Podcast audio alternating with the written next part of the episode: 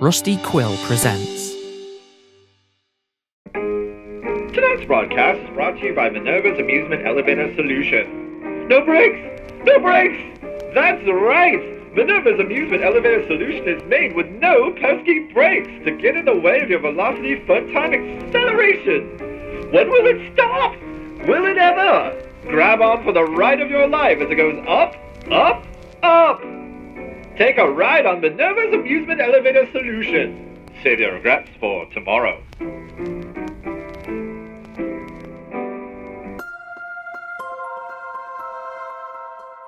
The nights in winter are longer and colder and darker from the chill. The tracks we follow in the snow, the ones dusted over into oblivion, where do they go? Where do they lead? Who wandered out into the cold, into the nothingness of the dark? Has that cold deadened our extremities so much that we cannot tell when we've been harmed? Are our feelings so dull from constant onslaught by the trials of life in winter? A lost appendage numbed only slightly tingly as we take another step under the brave ice. Breath so hot you can see it. What hunts in the dark? What subverts its own safety brave that cold? What dangers fall from that chill darkness into our flesh? splitting skin with a refined edge and cold slice, and then a low, calm burn as it scatters through us. It seems to come from everywhere. The warmth, shock of it. A falling knife has no handle. The Department of Curiosity is an information gathering organization that is intentionally shrouded in mystery. The primary agents of the DOC are known as the Curios.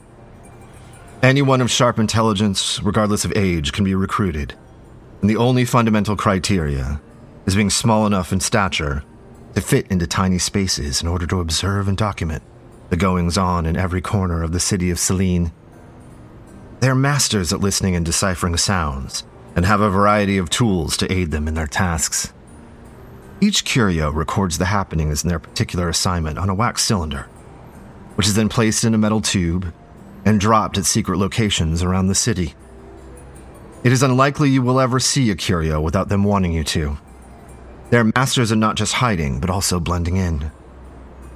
If you do spot one by happenstance, you can recognize them by their signature black fedoras and ash gray long coats. Most curios have some kind of specialty that lends to their duties. Some can listen through thick walls. Some can tell if someone was lying. Some have a complete catalog memory for voices and can identify anyone in the city from a cough or a whisper. Maisie Myers, a curio of the ghost stories variety, carries a beloved egg shaped sad doll she named Mr. Fitz. And on this brisk morning, was walking past her favorite noodle cart on her way to the curiosity shop that housed the underground headquarters for the DOC, and its leader is known as the Grams. Maisie was sidestepping a melted puddle of slush just as she ran into a haggard looking Inspector Bennett from Needle Street. Maisie, I was hoping to find you here. Bennett? You don't look so good. I've been up all night. Listen, I know you've never met her, but I know you've got years all over the city, and I can't find my wife. Connie's missing. She's normally homebound. She keeps herself. She makes repairs for a tailor during the day, but she has a condition. She sleeps a lot and she can't go out much. I, I was hoping to publish a book for some extra money, pay for treatments. We had a good day the other day. We decided to go to the annual winter party for the inspectors, and there was a magic show, and she even went on stage for a trick. But I, I can't find her now. She was in the apartment this morning, and none of the constabulary has seen her about town. I'm really started to get worried. It's cold enough at night now that someone could freeze. This isn't like her at all. Her family hasn't seen her. Can you please check with the DOC? Can you see if anyone's heard anything?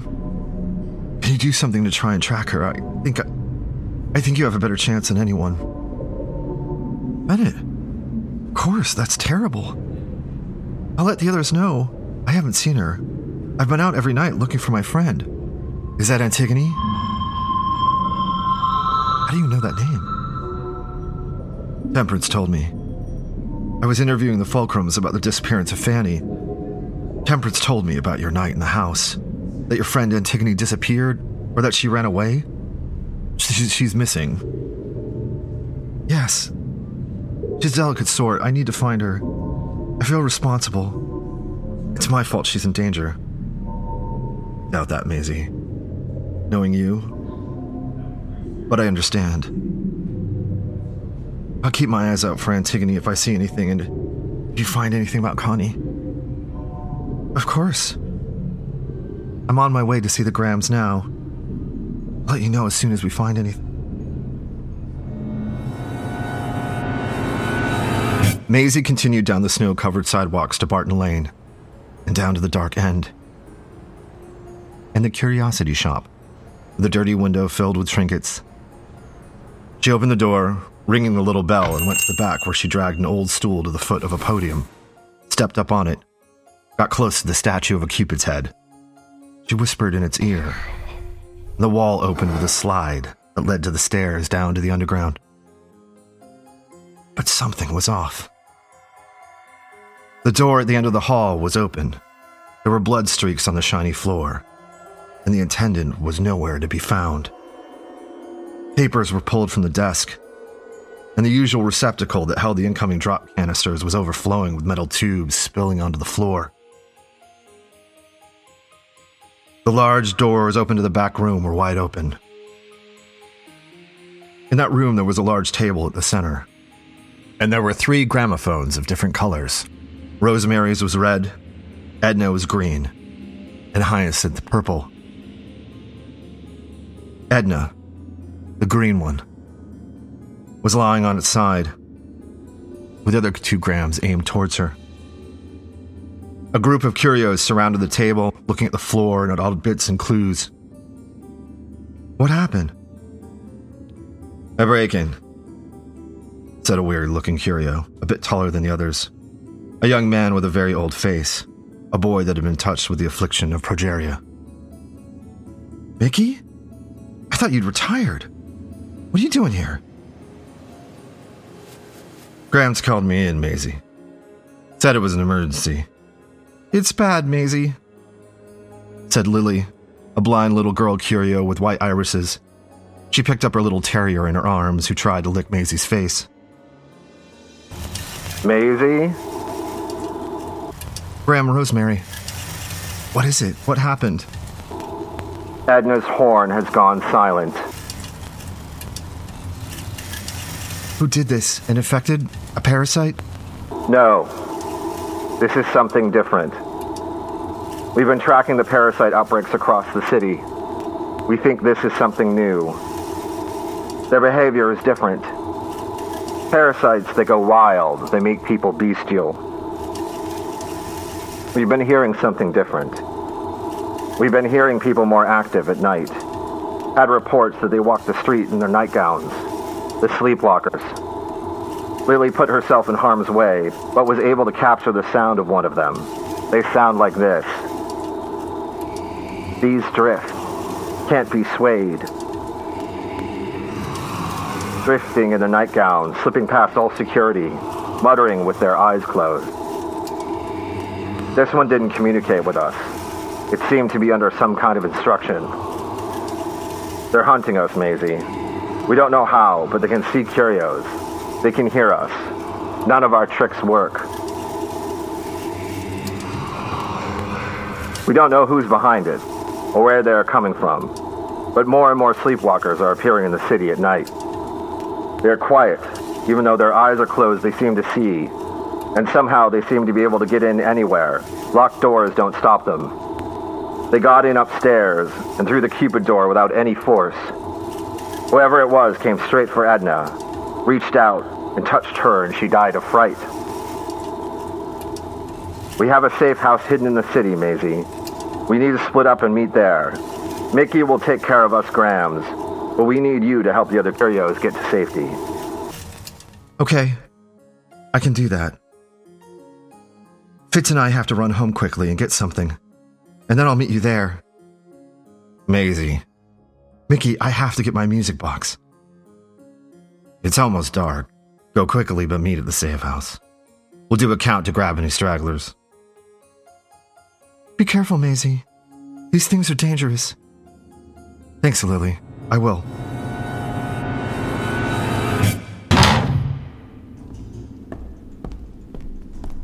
Fitz, we have to be quick.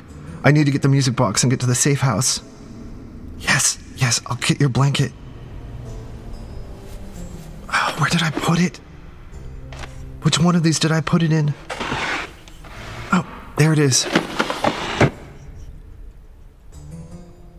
Shh. Did you hear that? Hold still. There it is again. What was that? I'm gonna try to listen through the floor.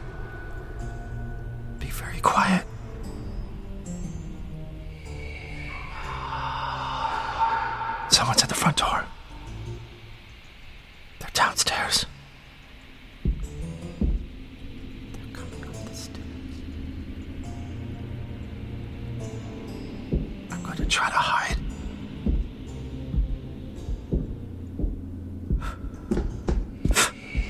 Who are you? What do you want? I Fitz. It sees us. Oh, Fitz, we have to get out of here. Who are you? What do you want? Put down that knife. He's blocking the door. Fitz, hold tight. We have to go out the window.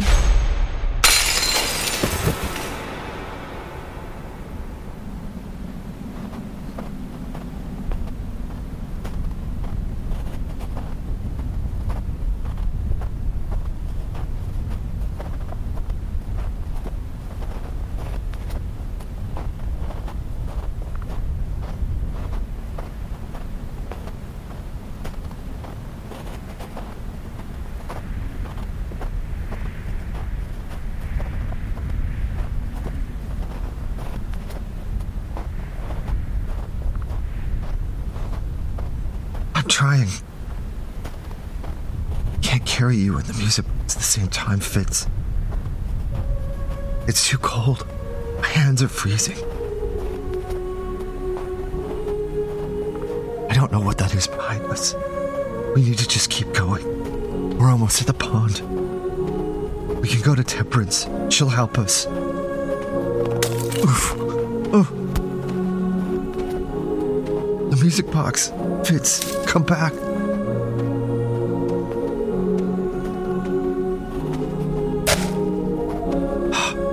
Fitz, are you okay? You look okay?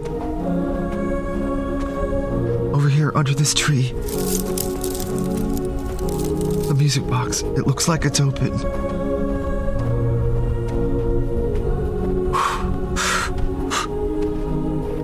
What that is.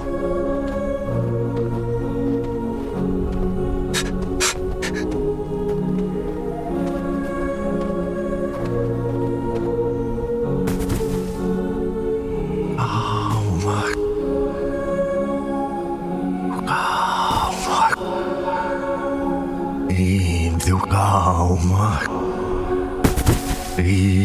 Oh my. Im Close your eyes, Fitz. It'll be over soon. Du kaumak. It's. You hear that? It's the music box. It's playing. Antigone? Antigone, is that you? Antigone. I can hear you. There's something. It's, there's something coming out of the music.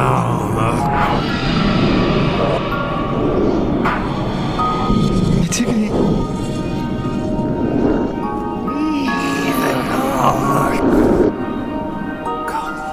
There's something coming out of the music box, and it's it's going into the sleepwalker. Antigone, please come back. Come back. I'm so sorry, Antigone.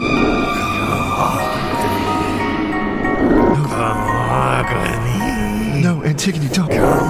Antigone, you don't have to kill him. No, you don't have to listen to Katerina. No, Tig, please stop. Tig. So sorry, Tig. I'll find you, Tig. I'll find you. I'm sorry. Please come back.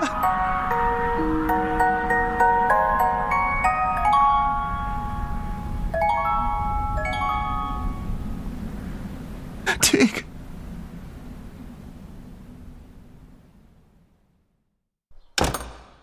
Connie? Connie, are you home? I can't go another night like this.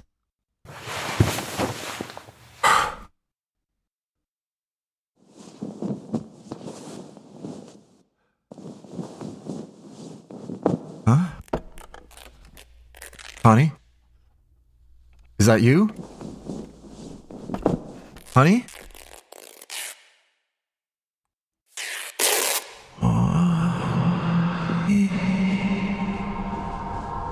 Connie, you're back. Honey, are you feeling alright? Why are you ripping the bed sheets?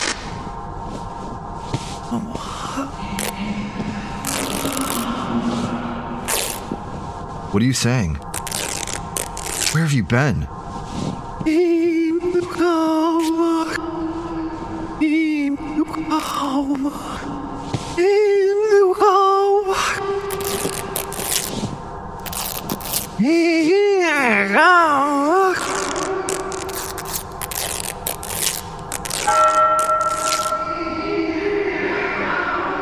Connie, back up. Put down that sewing needle. Connie, no!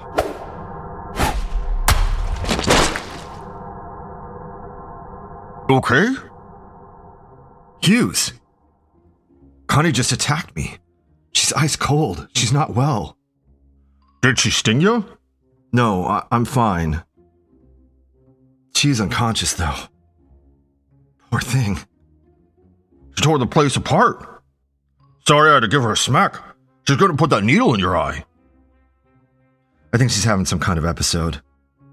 The magic show must have been too much for her. What did you hit her with?